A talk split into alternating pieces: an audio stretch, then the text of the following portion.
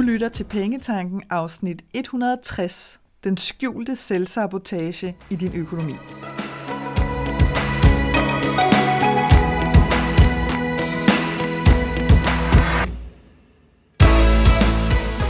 Velkommen til Pengetanken. Jeg hedder Karina Svensen.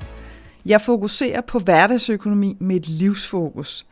Når du forstår dine følelser for dine penge og dine tankemønstre omkring din økonomi, så har du direkte adgang til det liv, som du ønsker at leve. Lad os komme i gang. På trods af, at vi gør det hele tiden, så er selvsabotage en af de ting, som vi faktisk har aller sværest ved at få øje på. Fordi så mange af os konstant tror på, at vi kan gøre noget forkert i vores økonomi, så ender vi ofte med at gøre ting med vores penge, der spænder ben for os selv, netop i forsøget på at gøre det rigtige. Vi leder efter garantier for, at vi gør det rigtige ved at kigge os omkring og forsøge at få bekræftet, om vi nu er på rette spor med vores økonomi. I dagens afsnit, der taler jeg med dig om den eneste garanti, der kan give dig ro i sindet og tryghed i din økonomi.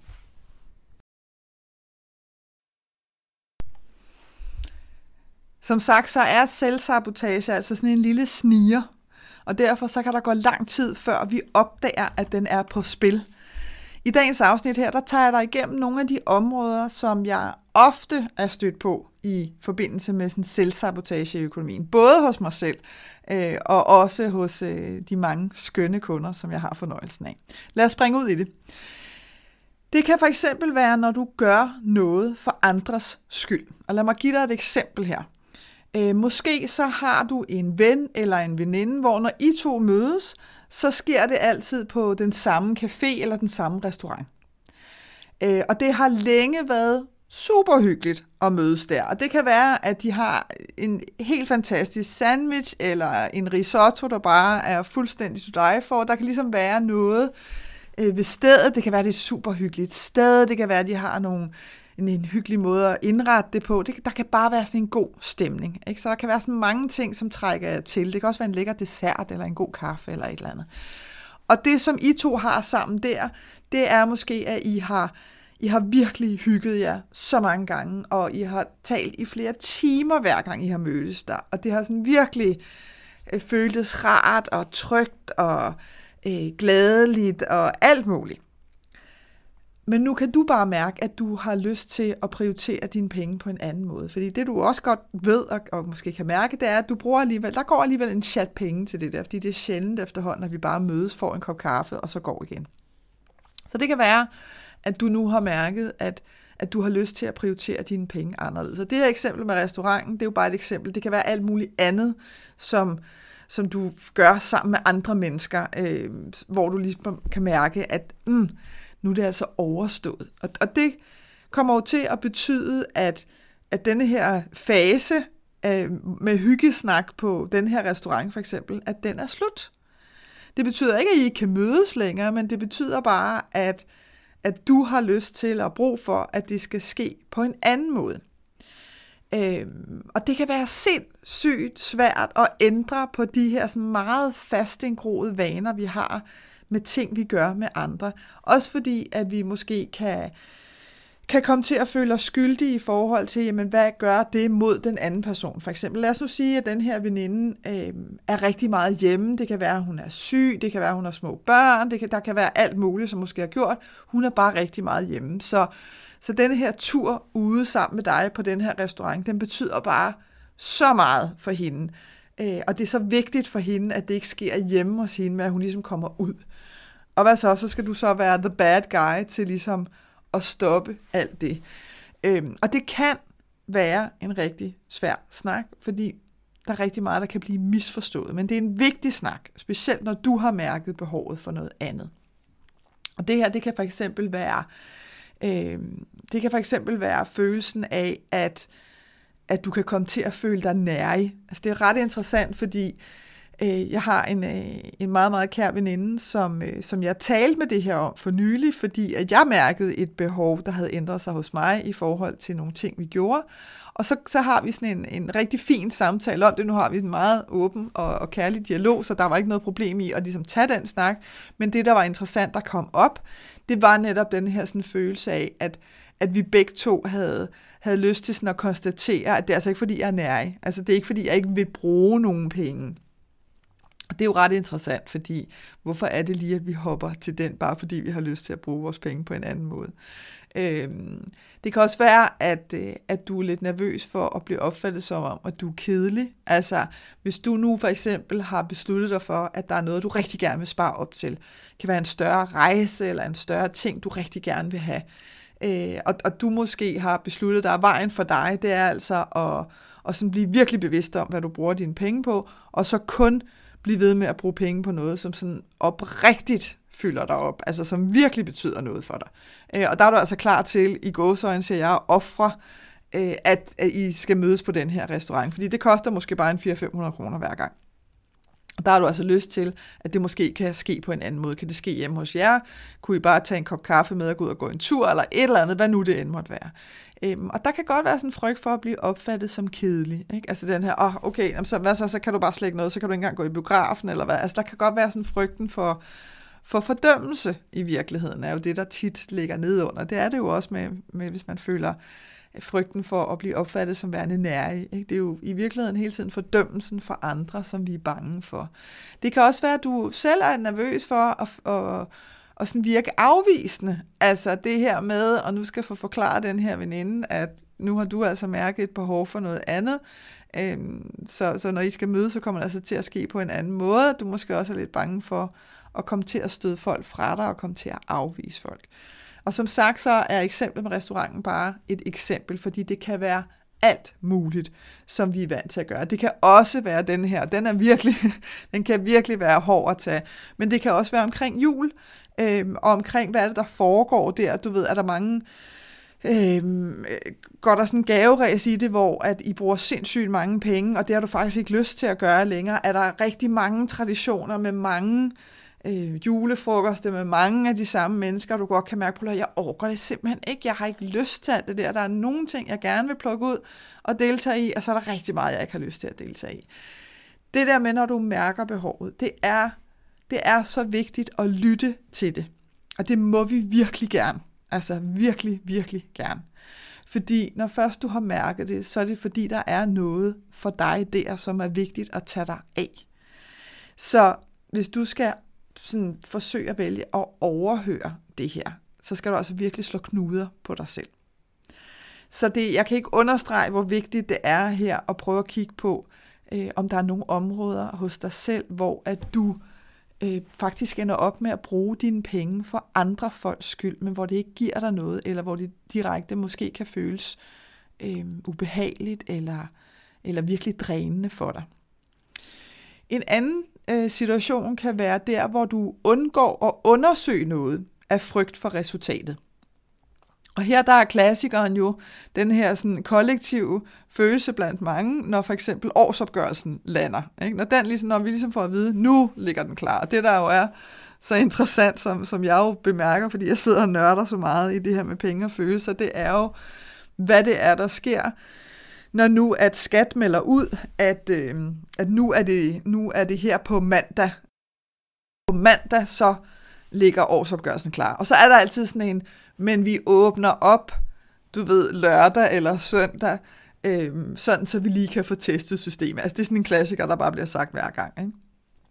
Og der kan være noget i dig, som har lyst til at sidde i kø lige så snart man kan komme til at sidde i kø på computeren og se resultatet med det samme. Altså det der med, du ved, skal jeg juble, eller skal jeg bare dø langsomt over, at jeg har en kæmpe gæld til skat.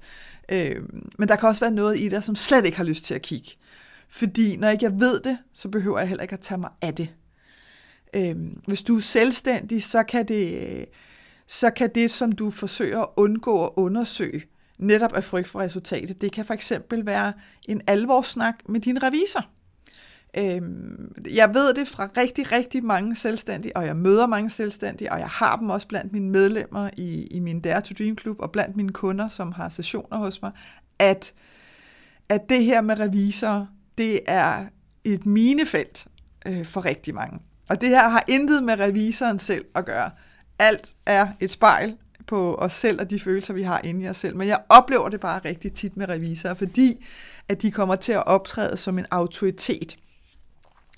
Øh, og der er lige så mange forskellige revisorer, som vi er mennesker, øh, og, revi- og, og der er lige så mange øh, forskellige måder at kommunikere på for de her revisorer, som vi er mennesker. Så, så, så når vi får matchet os selv op med den forkerte revisor, og med det, der mener jeg simpelthen, at, øh, at det, som jeg rigtig tit oplever for selvstændige, det er, at de simpelthen ikke forstår, hvad der bliver sagt. Øhm, og de tør heller ikke sige, at de ikke forstår, hvad der bliver sagt. Øh, og hvis ikke du er selvstændig, så kan du sikkert genkende den samme følelse i forhold til din bank og din bankrådgiver. Det er, det er sådan klassikeren i det. Og jeg stod faktisk i en situation for ganske nylig, og det var virkelig interessant, fordi jeg er toppjattet med min revisor. Altså, jeg holder virkelig meget af hende, og vi har samarbejdet i rigtig mange år, og hun har hjulpet mig med rigtig mange ting, og hun har en, en skøn indstilling til tingene.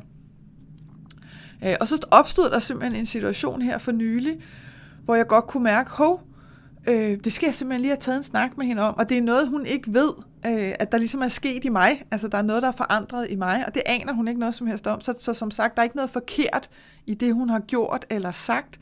Men det, det faktisk bare gjorde, det var, at det åbnede op for noget i mig, hvor at jeg godt kunne mærke, fordi jeg jo for, for mange år tilbage øh, lige pludselig stod med, med, hvad der på det tidspunkt var en fuldstændig for mig gigantisk skattegæld, jeg slet ikke kunne overskue, så har der øh, efter der, selvom jeg har arbejdet rigtig, rigtig meget med det, så har der altid været en lille snært øh, af frygt i forhold til, til at modtage noget fra min revisor. Selvom at hun, hende jeg har nu, er det skønneste menneske, der er slet ikke noget der. Men der har altid været sådan et, du ved, når månedsregnskabet er landet, eller et eller andet sådan lige, når jeg skulle sidde og gennemgå det, og lige sådan se rides tilstand, så har der altid lige været den der sådan, uff.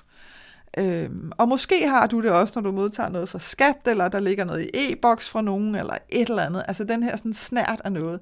Og der kunne jeg bare mærke, at fordi hun skrev noget til mig, som ligesom triggede noget i mig, men, men det blev trigget på en måde, hvor det ikke skabte frygt længere, men, men hvor at det faktisk gav mig muligheden sådan for, øh, for forløsning inde i mig selv. Altså ren og skær healing, simpelthen.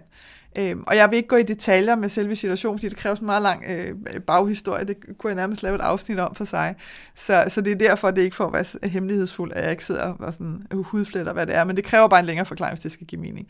Så det er bare for at sige, at at vi kan altså godt sidde i situationer, hvor at, at vi ikke har lyst til at undersøge noget netop af frygt for resultatet. Det kan også være... Øh, det kan også være, hvis du har lyst til at finde ud af, om du kan købe et hus, eller en bolig, eller et eller andet. Jamen, så det her første skridt med at finde ud af, hvad vil banken låne dig? Altså, hvad er lånerammen, ligesom? Og vil de overhovedet låne dig noget? Og hvad nu, hvis ikke de vil låne dig noget? Øh, har du så lyst til at skifte bank, og så finde ud af, om de vil? Du ved, altså, hele det her sådan, øh, nej, det har jeg ikke lige lyst til at undersøge. Og så kan det være, at du alligevel demler rundt på åben hus, og bliver forelsket i alle mulige huse men du har ligesom ikke undersøgt, hvad dine muligheder er. Det bliver også smertefuldt på et tidspunkt, ikke? fordi du godt ved, at i virkeligheden, så skal du bare have undersøgt det her. Altså, ligesom at du i virkeligheden bare skal have åbnet din årsopgørelse og set, hvordan ser det ud, og så taget handling på, uanset hvad den siger. Jamen, hvis du skal have penge tilbage, fedt nok. Hvis du skal betale penge, jamen, hvordan kan det så ske? Ja, og hvis det er mange penge, du ved, øh, så få lavet en afdragsordning og sådan noget. Så det her med at få punkteret altså virkelig sat lys på den her frygt, og sagt, prøv at høre, jeg, jeg, jeg går simpelthen derind, der er en, øh, der er en amerikansk forfatter og alt muligt andet, der hedder Joseph Campbell, som, øh, som er kendt for sådan beskriveren, har jeg lyst til at sige, af, af The Hero's Journey, som er et, et udtryk for, øh, hvilke faser vi, vi som mennesker går igennem, både vores liv, men også bare hver evig eneste dag. I virkeligheden er hver evig eneste dag en hero's journey. Og hvis du har hørt om The Hero's Journey og, og bliver nysgerrig, når jeg siger det her, så vil jeg varmt anbefale dig at gå ind og kigge på en hjemmeside, der hedder Nana Askov, Nana med et N, askov.dk, fordi hun er... Øh, hun er simpelthen den i Danmark, der har styr på det shit, og det er super spændende. Jeg har selv øh, taget et forløb på sin, og det er er vanvittigt spændende. Men, øh, men det Joseph Campbell, han siger, han har sådan et, øh, et fantastisk citat, som, som siger, The cave you fear to enter holds the treasure you seek. Altså den hule, som du er bange for at gå ind i, det er simpelthen derinde, skatten ligger til dig. Øhm, og det har jeg sådan lyst til at minde dig op, når det er, at du kan mærke, at der dukker noget op omkring din økonomi, som du undgår at undersøge af frygt for, hvad resultatet kan være. Et andet eksempel, på, hvordan at øh, vi kan lave selvsabotage i vores økonomi.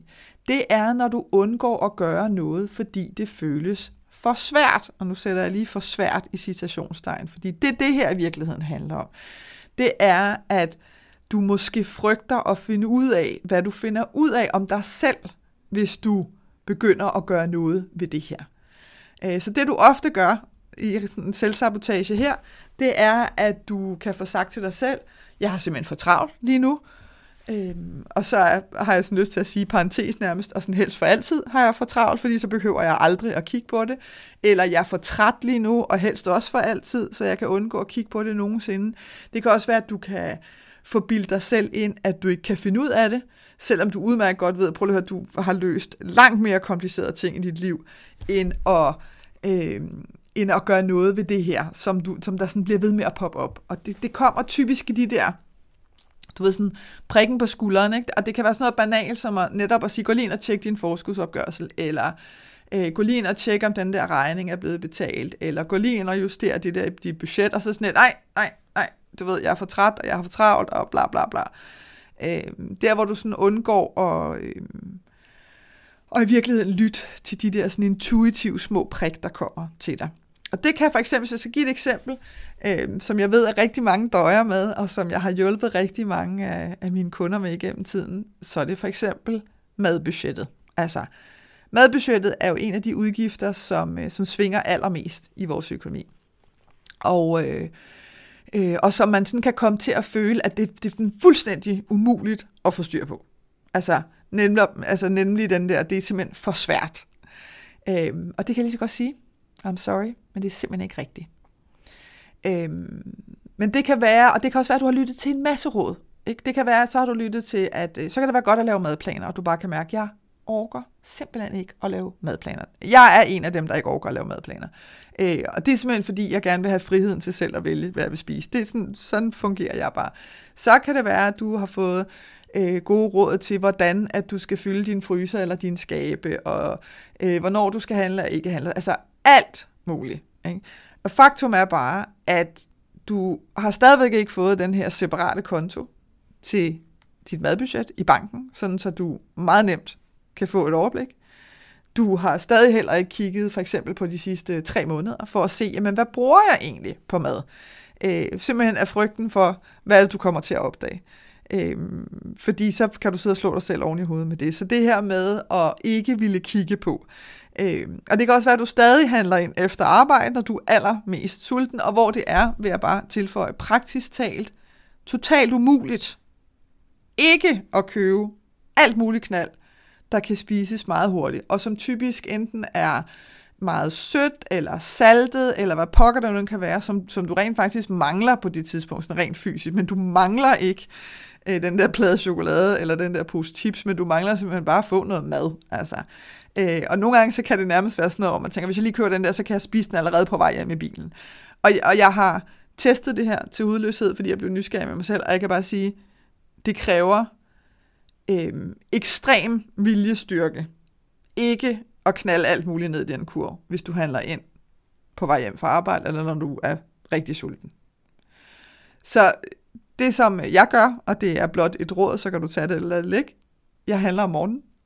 Simpelthen. Øh, oftest så handler jeg om morgenen, når jeg har trænet på vej hjem fra træning. Øhm, fordi der ved jeg, at jeg skal hjem og lave morgenmad. Og der er ikke noget, altså jeg står ikke og har lyst til en plade chokolade nede i, i Netto om morgenen. Der har jeg simpelthen lyst til mad, når jeg har trænet. Og der ved jeg, at jeg skal hjem og lave morgenmad. Så, så der er ligesom om, jeg skal ikke have de der diskussioner med mig selv. Det er bare, øh, det er bare et tip øh, fra min side, hvis det er. Men for guds skyld, lad være med at, at give dig selv de der styrkeprøver hele tiden. Øh, fordi det er der, der er ikke nogen grund til det. Øh, og, og, og man kan sige, når vi ligesom sidder og kigger på det her eksempel med, hvad er det, du undgår at gøre noget ved, fordi det er for svært, så kan du måske også med fordel kigge på, hvad er det i virkeligheden, du er bange for. Altså for eksempel det her med, at du er bange for, at du bruger for meget øh, på mad. Fordi så har jeg lyst til at spørge dig, hvem er det, der afgør, hvad der er for meget? Det er jo et af de spørgsmål, jeg får rigtig, rigtig tit. Det er, hvor meget skal en familie med du ved, far, mor, to børn, eller tre børn, eller nul børn, eller andet, hvor meget, hvor meget er ok at bruge på mad? Og der er ikke noget beløb. Altså, der er ikke noget beløb, der er rigtigt. Fordi det kommer an på, hvad har du lyst til? Øh, hvis der er nogle særlige ting, som det, det har du lyst til at lave mad med, eller, øh, eller handle ind og spise. Altså, altså vi kan ikke, der er intet beløb. Det er egentlig bare det, jeg vil sige. Der er simpelthen ikke noget beløb. Så der er heller ikke nogen til at afgøre, om du bruger for meget. Der er masser af mennesker, der kan have en holdning til, om du bruger for meget. Okay dog. Øh, men det er jo fuldstændig irrelevant i virkeligheden, fordi det er dine penge. Ikke? Så, så altså, har du virkelig lyst til, hvis der var en udefra, der kom og sagde til dig, ej, det er alt for meget, du bruger der på mad. Har du så lyst til at lave så store forandringer for at imødekomme en anden persons holdning til, hvad man skal bruge på mad? Har du lyst til at lave så meget om i dit liv, øh, selvom at du måske er, er rigtig glad for den måde, at du bruger dine penge på, når det kommer til mad? Altså det er det, vi nogle gange skal fange os selv i. Og det er her, hvor vi kan komme til at sabotere os selv. Så kan vi komme til at hoppe med på nogle af de her idéer omkring, hvornår noget er rigtigt og forkert, øh, selvom vi godt kan mærke, at jeg har lyst til noget helt andet. Øh, det kan også være, at du er bange for og finde ud af, at du faktisk ikke har penge nok til det, som du gerne vil købe, eller den idé, du har om, at hvis jeg kan bruge så og så mange penge på mad, så, så går det mig godt, eller så har jeg et godt liv, eller et eller andet. Det kan også være sådan noget, du kan være bange for at, at opdage. Øhm, og så kan det være, at, øh, at du faktisk er bange for, at øh, altså nærmest at du nægter at opdage, at der måske er noget, du skal undvære.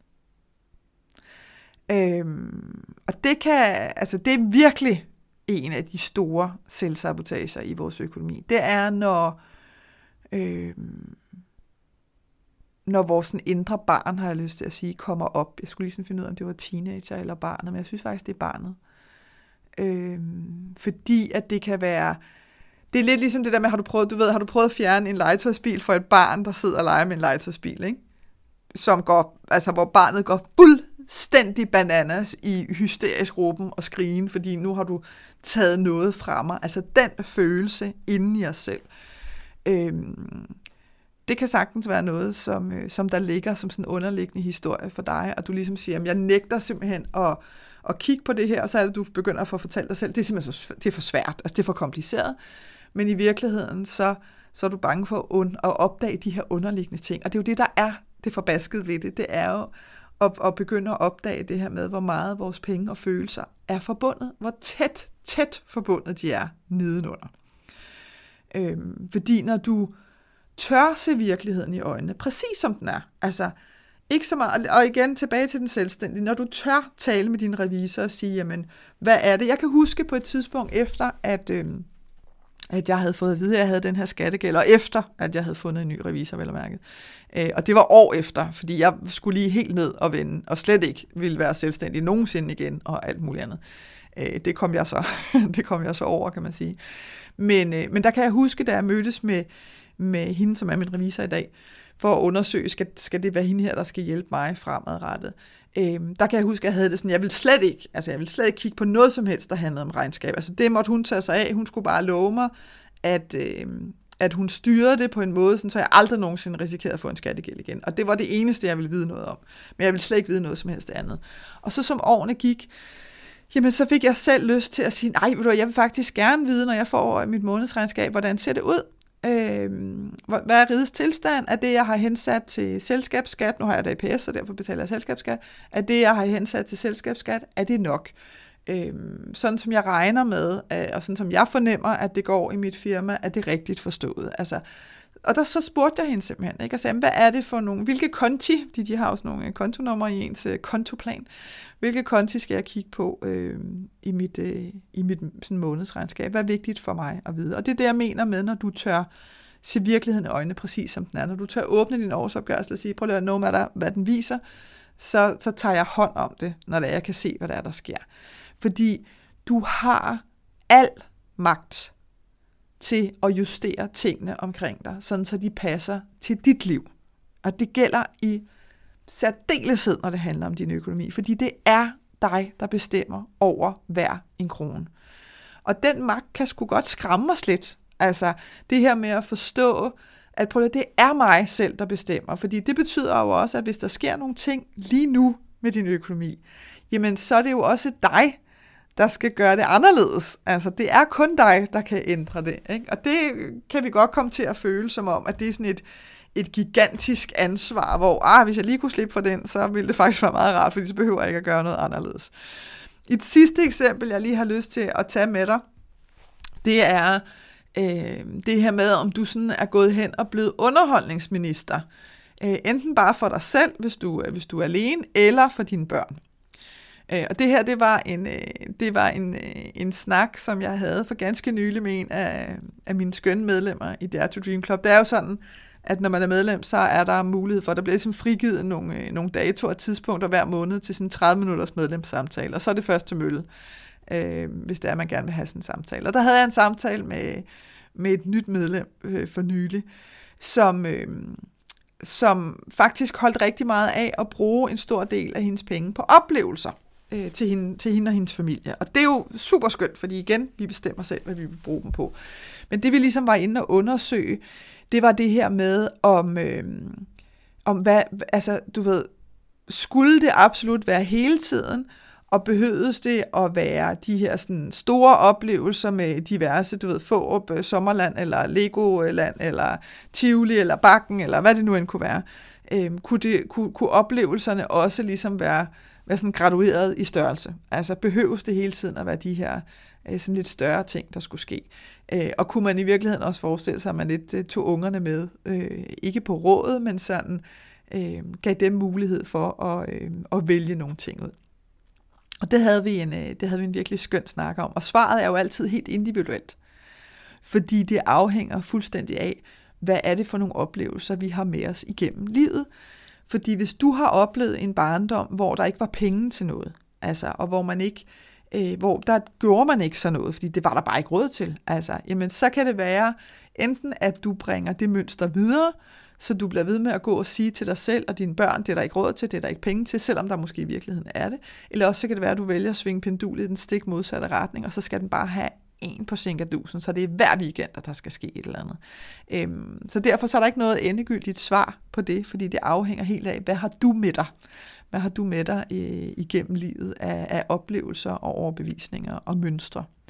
Det kan også være, at du ikke har børn, der skal underholdes, men at du ligesom føler, at du skal underholde dig selv. Øh, det er typisk der også, hvor vi sidder og scroller i et væk og ender op med at købe alt muligt mærkeligt, vi lige pludselig har, får en ubendig trang til, at vi ikke kan leve uden. Det kan også være, at, øh, at det er nye hobbies, du, du sådan får, ikke? At, at du sådan konstant øh, får nye hobbies, som kræver udstyr. Det er virkelig en af de store. Øh, det havde jeg også en snak med, med et rigtig dejligt medlem om, øh, som havde som havde købt så meget øh, udstyr til hendes hobby, at, øh, at hun havde et helt rum til det, som hun nærmest ikke engang selv kunne overskue og gå ind i. Ikke? Det, så det er altså også lidt en klassiker. Øh, Øhm, det kan også være det her med, at du hele tiden føler, at, øh, at du skal ud og underholde dig selv. Om det så igen er, du ved, café, restaurant, biograf, teater, der skal bare hele tiden ske noget. Eller nye bøger, bøger er jo ikke billige, hvis nu vi skal være helt ærlige. En ny bog koster typisk en 200-300 kroner. Øh, så hvis det hele tiden er sådan noget med, at jeg skal have den næste og den næste og den næste, fordi jeg elsker at læse, og det er dejligt. Men hvis ikke at du ligesom har sådan et, øh, øh, hvad skal man sige, et økosystem, som enten kan gøre, at du kan sælge dine bøger videre, eller du kan give dem videre, eller du måske overvejer at låne på biblioteket, eller et eller andet, altså så kan det altså også komme til i, i sig selv og, øh, at være en betydelig udgift, øh, for dig, hvor at det kan være en god idé lige at spørge ind, altså sådan lige mærke med sig selv, at det her er noget, som, øh, som er holdbart, eller noget, jeg har lyst til. Det kan også være den næste rejse. Jeg kommer sådan til at tænke på, at jeg engang for mange år siden havde en arbejdskollega, øh, fordi jeg var ansat øh, på det tidspunkt. Jeg havde en arbejdskollega, som konstant planlagde den næste rejse, selvom hendes økonomi slet ikke var til det. Altså, hendes økonomi var totalt i ruiner. Det var hun sådan set fuldstændig klar over. Det sked hun på, fordi øh, hendes forklaring, det var simpelthen bare, at jeg skal rejse. Altså rejse er at leve for mig, ellers så dør jeg. Øh, så der var sådan en, øh, der var sådan en, en teenage vibe på spil der, ikke? Slash primadonna, hvor det bare var sådan, jamen det skal jeg bare. Altså slut, så gider jeg ikke, så må det andet bare løse sig øh, hen ad vejen. Så, øh, så det kan altså også være, det kan altså også være en af de her ting, hvor vi sådan, hvor den sådan ryger ind under den her underholdningsminister, der bare, øh, der bare sætter ting i gang konstant.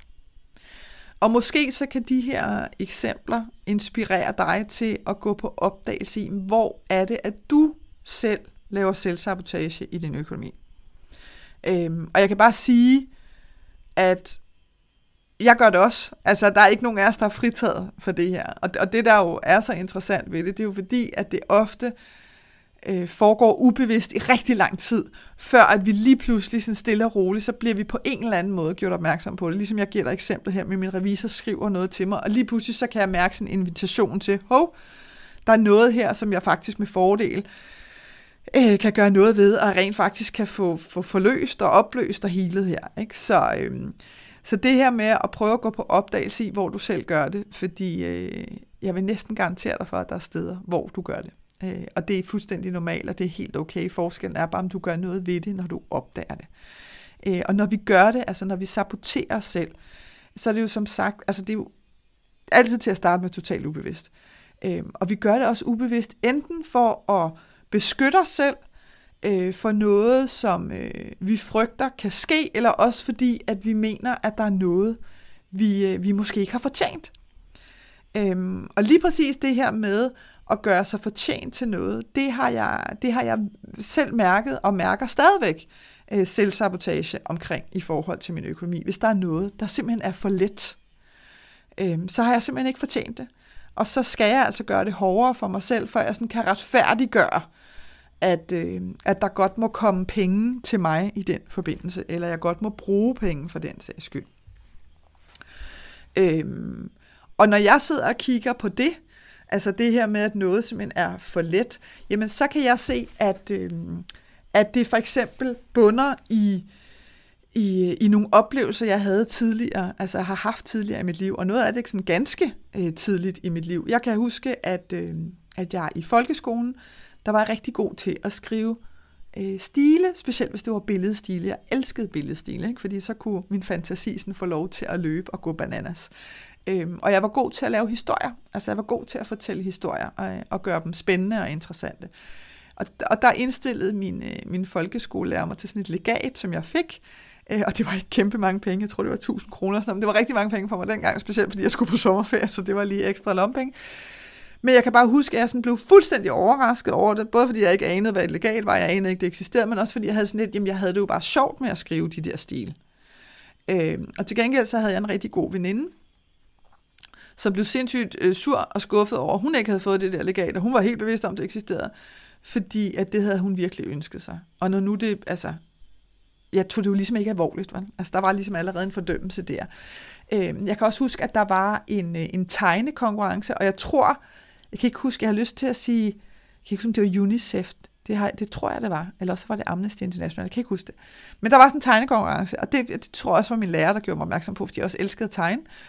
Og så siger hun, der er den her tegnekonkurrence, man kan sende en tegning ind til, og så bliver, øh, så bliver de 20 bedste tegninger øh, i landet, de bliver udvalgt, og så kommer de på sådan en udstilling. Og jeg tænkte, jeg kan da godt lige tegne en tegning, fordi jeg synes, det var sjovt at tegne. Så jeg tegnede en tegning, og så blev min tegning udvalgt. Øhm, og det var også bare sådan, øh, ikke? Altså, der var også sådan igen sådan irritation og sådan lidt, det er for nemt for dig, fordi, og du kan bare, og, og alt det her. Øhm, og, og, og i nogle tilfælde, faktisk både i forbindelse med stil, og også i forbindelse med den her tegning, der var det faktisk min, øh, der var det faktisk min mor, som var, øh, som, hvor jeg sådan kunne mærke den her skjulte, ofte usagte, øh, der var rigtig meget usagt i mit, øh, i mit barndomshjem, når det kom til, til sådan fordømmelser øh, af, at, at, at, at det lette. Altså det var simpelthen sådan, altså det var irriterende for hende, og det kan jeg godt forstå, fordi hendes liv var ikke fyldt med lethed. Det var fyldt med alt muligt andet, øh, og der var ikke særlig meget, øh, der var særlig let for hende. Så derfor så, øh, så blev det sådan virkelig en torn i øjet, øh, når tingene bare var lette. Øhm, og der kan også være, øhm, der har også været den her sådan, du ved, sådan mulige ansvarlighed, altså der, og den kender du måske også selv, det hvor folk ikke direkte står og siger til dig, det er da dybt uansvarligt, må du godt kan mærke, der ligger sådan en aura af, at det her kunne faktisk godt være uansvarligt. Og det kan jeg huske, da jeg tog afsted til Paris som 18-årig med nattoget.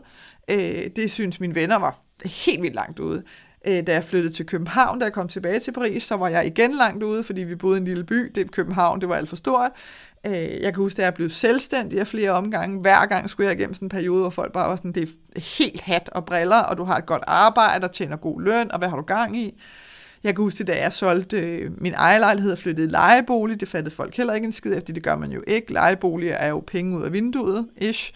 Øh, da jeg hævede min pensionsordning, det holdt jeg rimelig meget for mig selv, fordi det, øh, det, det gad jeg for det første, så mente jeg ligesom ikke, det ragede nogen andre, og for det andet, så orkede jeg bare ikke at høre på det der, hvad har du så tænkt dig? Jamen, jeg har som, kan bare ikke forestille mig øh, at gå på pension på den her traditionelle måde. Altså, øh, jeg kan huske, at jeg kørte rundt til alle boghandlere i Danmark, da jeg udgav min bog i 2020, en bog, der hedder Money Maker Over Mindset, øh, der kan jeg også huske, at, at der var nogen, der sådan havde behov for at sige til mig, at jamen, nu skal du ikke, altså du skal slet ikke regne med, at der er nogen af de der boghandlere, der vil have din bog. Det var der så 75 procent af dem, der gerne ville vise det sig så. Men det her med, at, at virkelig sådan, øh, ja, blive udsat for andre folks fordømmelse, og for mig, der har jeg det virkelig omkring det her med, hvis noget er for let. Så, øh, så der kan du også prøve at gå på opdagelse og se, hvad ligger der i, i noget hos dig? Hvad er det, der ligesom kunne rumstere sådan en overbevisning?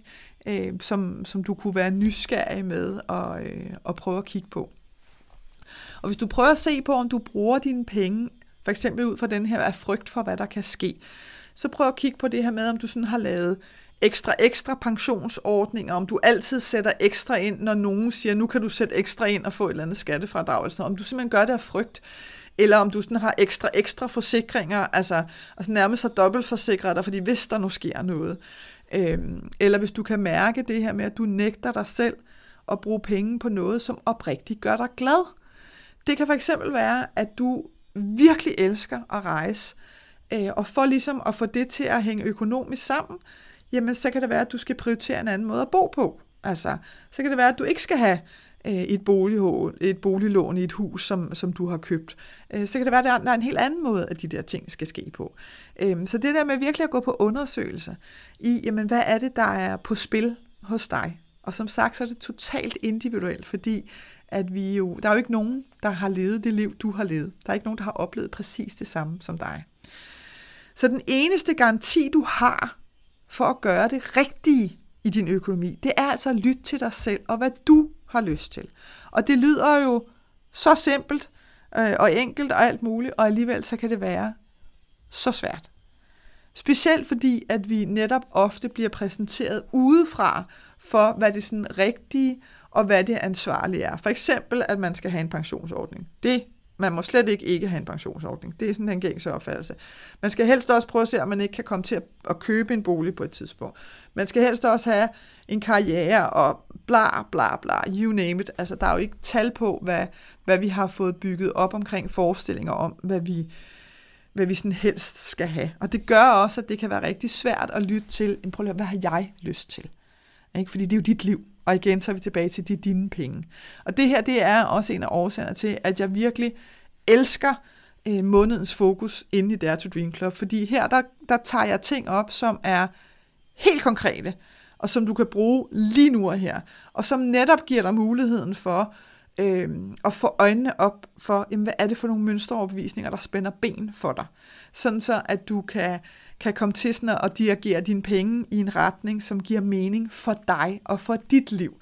Og for eksempel her i, i september måned, jamen der sidder vi og kigger på, hvordan at det at glemme alt om øh, og, at købe billigt, faktisk kan give dig flere penge til dig selv. Og det kan lyde fuldstændig nuts, fordi at vi jo har en overbevisning om, at det nærmest er uansvarligt ikke at købe ekstra, når vi ser et godt tilbud. Så det er sådan et meget godt eksempel på, hvordan vi både gør noget helt konkret, og samtidig også virkelig øh, arbejder med at justere mindsetet, sådan så at du ikke får indrettet dig med en økonomi, hvor du sidder fast i en masse overbevisninger, som slet ikke passer til den måde, som du har lyst til at, at leve på. Så hvis du er nysgerrig efter, om Dare to Dream Club skulle være noget for dig, så gå ind på kenddinepenge.dk. Der ligger oppe i topmenuen, ligger der et punkt, der hedder klub, øh, og så kan du læse alt om, hvad, øh, hvad du får ud af at være med i klubben. Jeg håber, at det her afsnit fra Pengetanken har været med til at inspirere dig til at skabe et liv for dig selv med penge nok til det, som du ønsker dig. Og hvis du tænker, at nu skal der ske noget, så gå ind på min hjemmeside www.kenddinepenge.dk og se, hvad dit næste skridt skal være. Vi høres ved.